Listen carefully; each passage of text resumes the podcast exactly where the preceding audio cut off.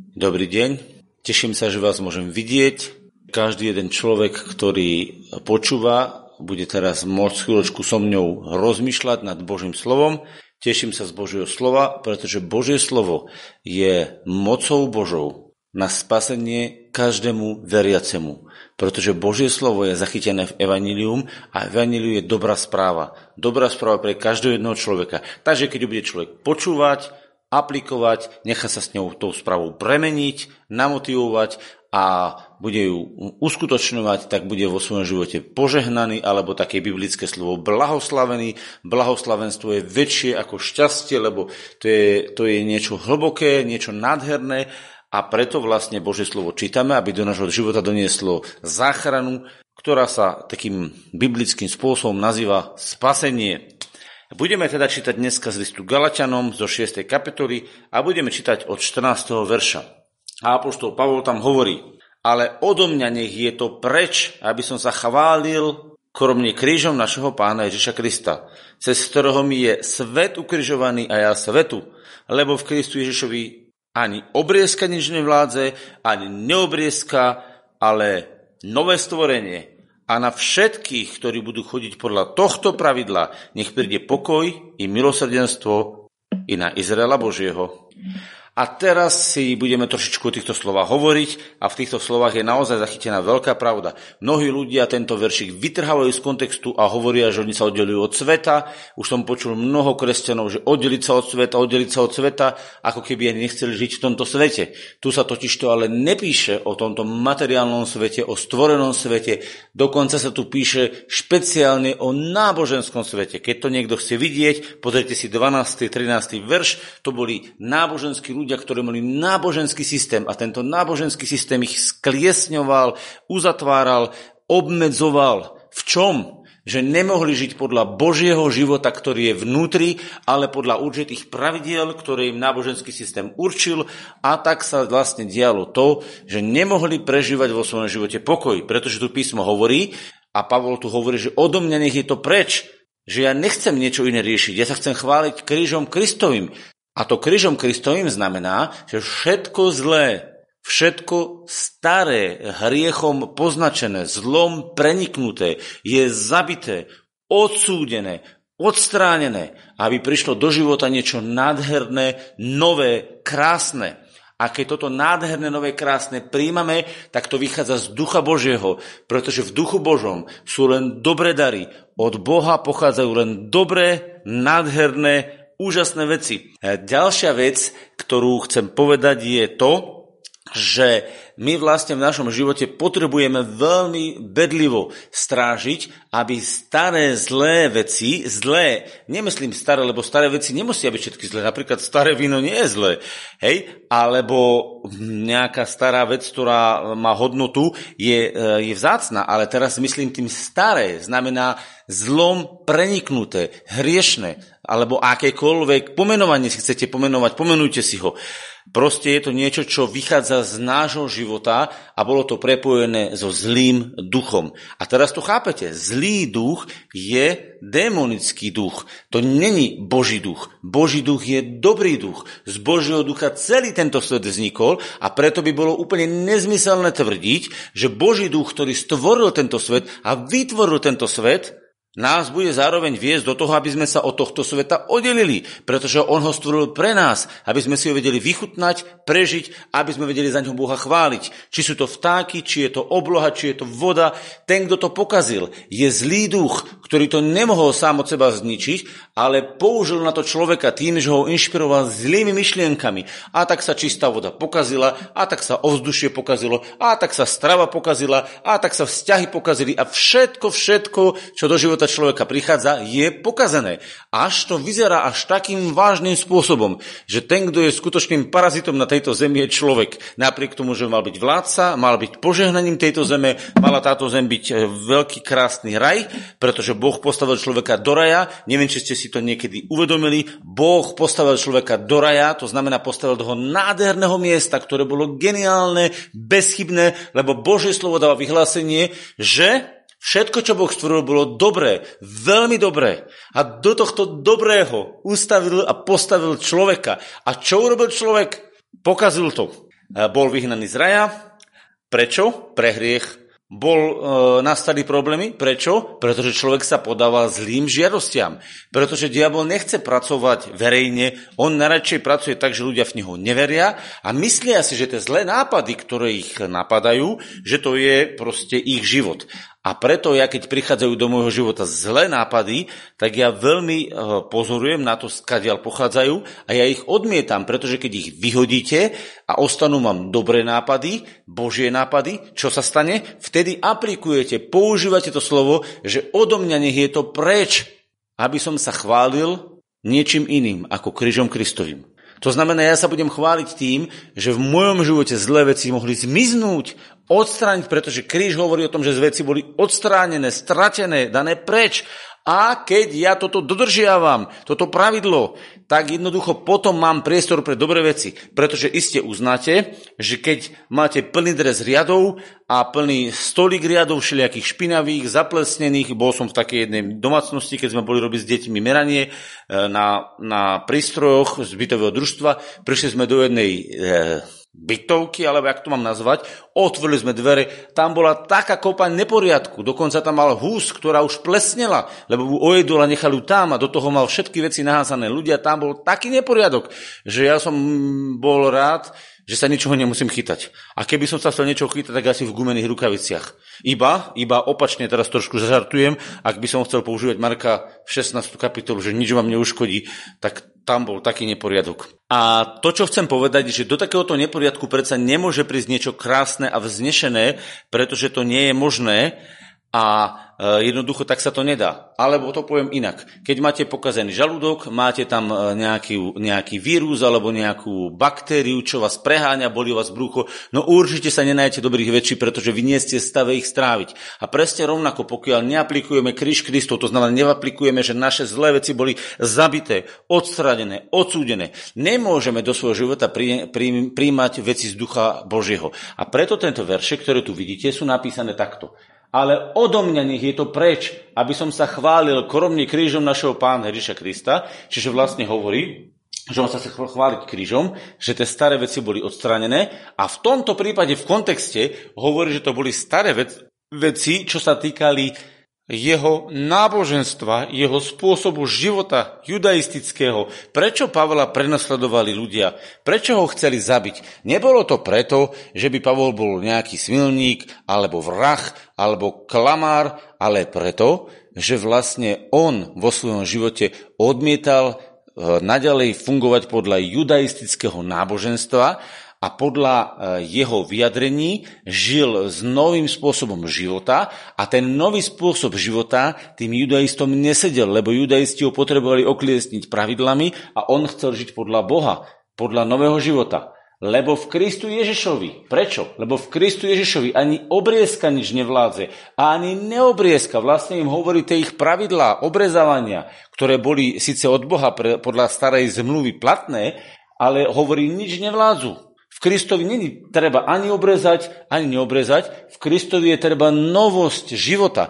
A novota života nevychádza z našej snahy, ale vychádza z pôsobenia Ducha Božieho, ktorý je vlastne životodarnou silou a preto sa píšeš a na všetkých, ktorých budú chodiť podľa tohto pravidla, nech príde pokoj, a milosrdenstvo. A teraz počúvate, hovorí aj, alebo i na Izraela Božieho. Prečo? Pretože Izrael Boží je špecificky práve tým, že je poviazaný určitými pravidlami z judaizmu a keď sa pozriete, tak Židia e, dodnes fungujú štýlom, že si dajú svoje čiapočky na hlavu, dajú si e, svoje briadky a kývajú sa a kývajú sa do kolečka, opakujú modlitby. Toto po nich prevzali i ďalšie cirkvy ktoré to robia a opakujú do kolečka modlitby. A čo pred Bohom zaváži?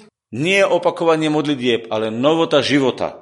A preto je dôležité, aby sme v našom živote chodili podľa novote života. A teraz sme vlastne prednedávnom mali pamiatku, zobrali sme chlieb, pili sme z kalicha, aby sme hovorili, že sme sa stotožnili s telom Kristovým, s krvou Kristovou. Že vlastne telo Kristovo nás uzdravuje a krv Kristova nás očistuje.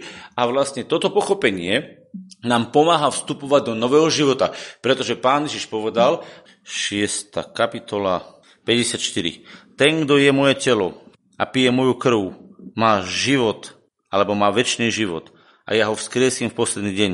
Lebo moje telo je pravdivý pokrm a moja krv pravdivý nápoj. Ten, kto je moje telo a pije moju krv, zostáva vo mne a ja v ňom.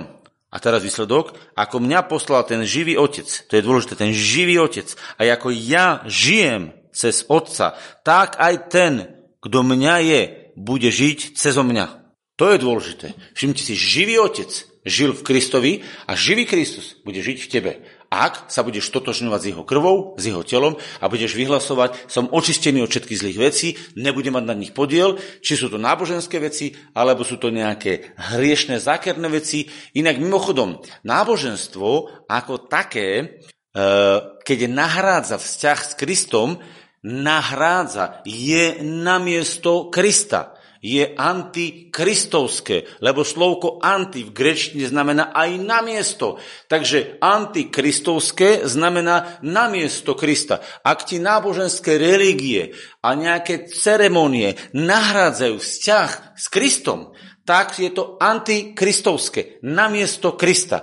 To, čo v našom živote má vládnuť, je vzťah s pánom Ježišom Kristom, kedy k nemu prichádzame, rozprávame s ním, zažívame ho, lebo prvý list Petrov, druhá kapitola hovorí takúto vec. Takže otvárame si prvý list Petra, druhá kapitola a tam je napísané v druhej kapitole toto. A tak zložiac každú zlosť a každé klamstvo a každé pokrytectvo a závisti a všetky pomluvy, ako priam teraz zrodené nemluvňatka, žiadosti buďte mlieka bez zlosti, Božieho slova, aby ste ním rástli na spasenie. Akže ste okúsili, že Pán je dobrotivý, vyskúšali ste, že Pán je dobrotivý, čiže musíš prísť k Bohu a zažiť to, že Boh je dobrotivý. A ku ktorému prichádzajúc, k živému kameňu, to je dôležité, k živému Kristovi prichádzame, k živému základnému kameňovi.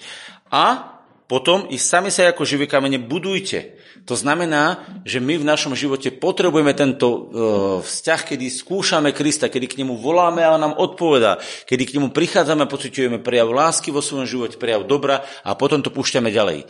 Lebo e, mimochodom náboženských praktík e, je veľa. My máme knihu, ktorá sa volá Biblia, jedni majú knihu, ktorá sa volá Korán, ďalší majú inú knihu, ďalší majú inú knihu. Ktorá je tá pravda? A ja hovorím, Ježiš je pravda. Ježiš je pravda, cesta i život. Nie niečo napísané o Ježišovi. Ježiš osoba je pravda. Ježiš osoba je cesta. Ježiš je život.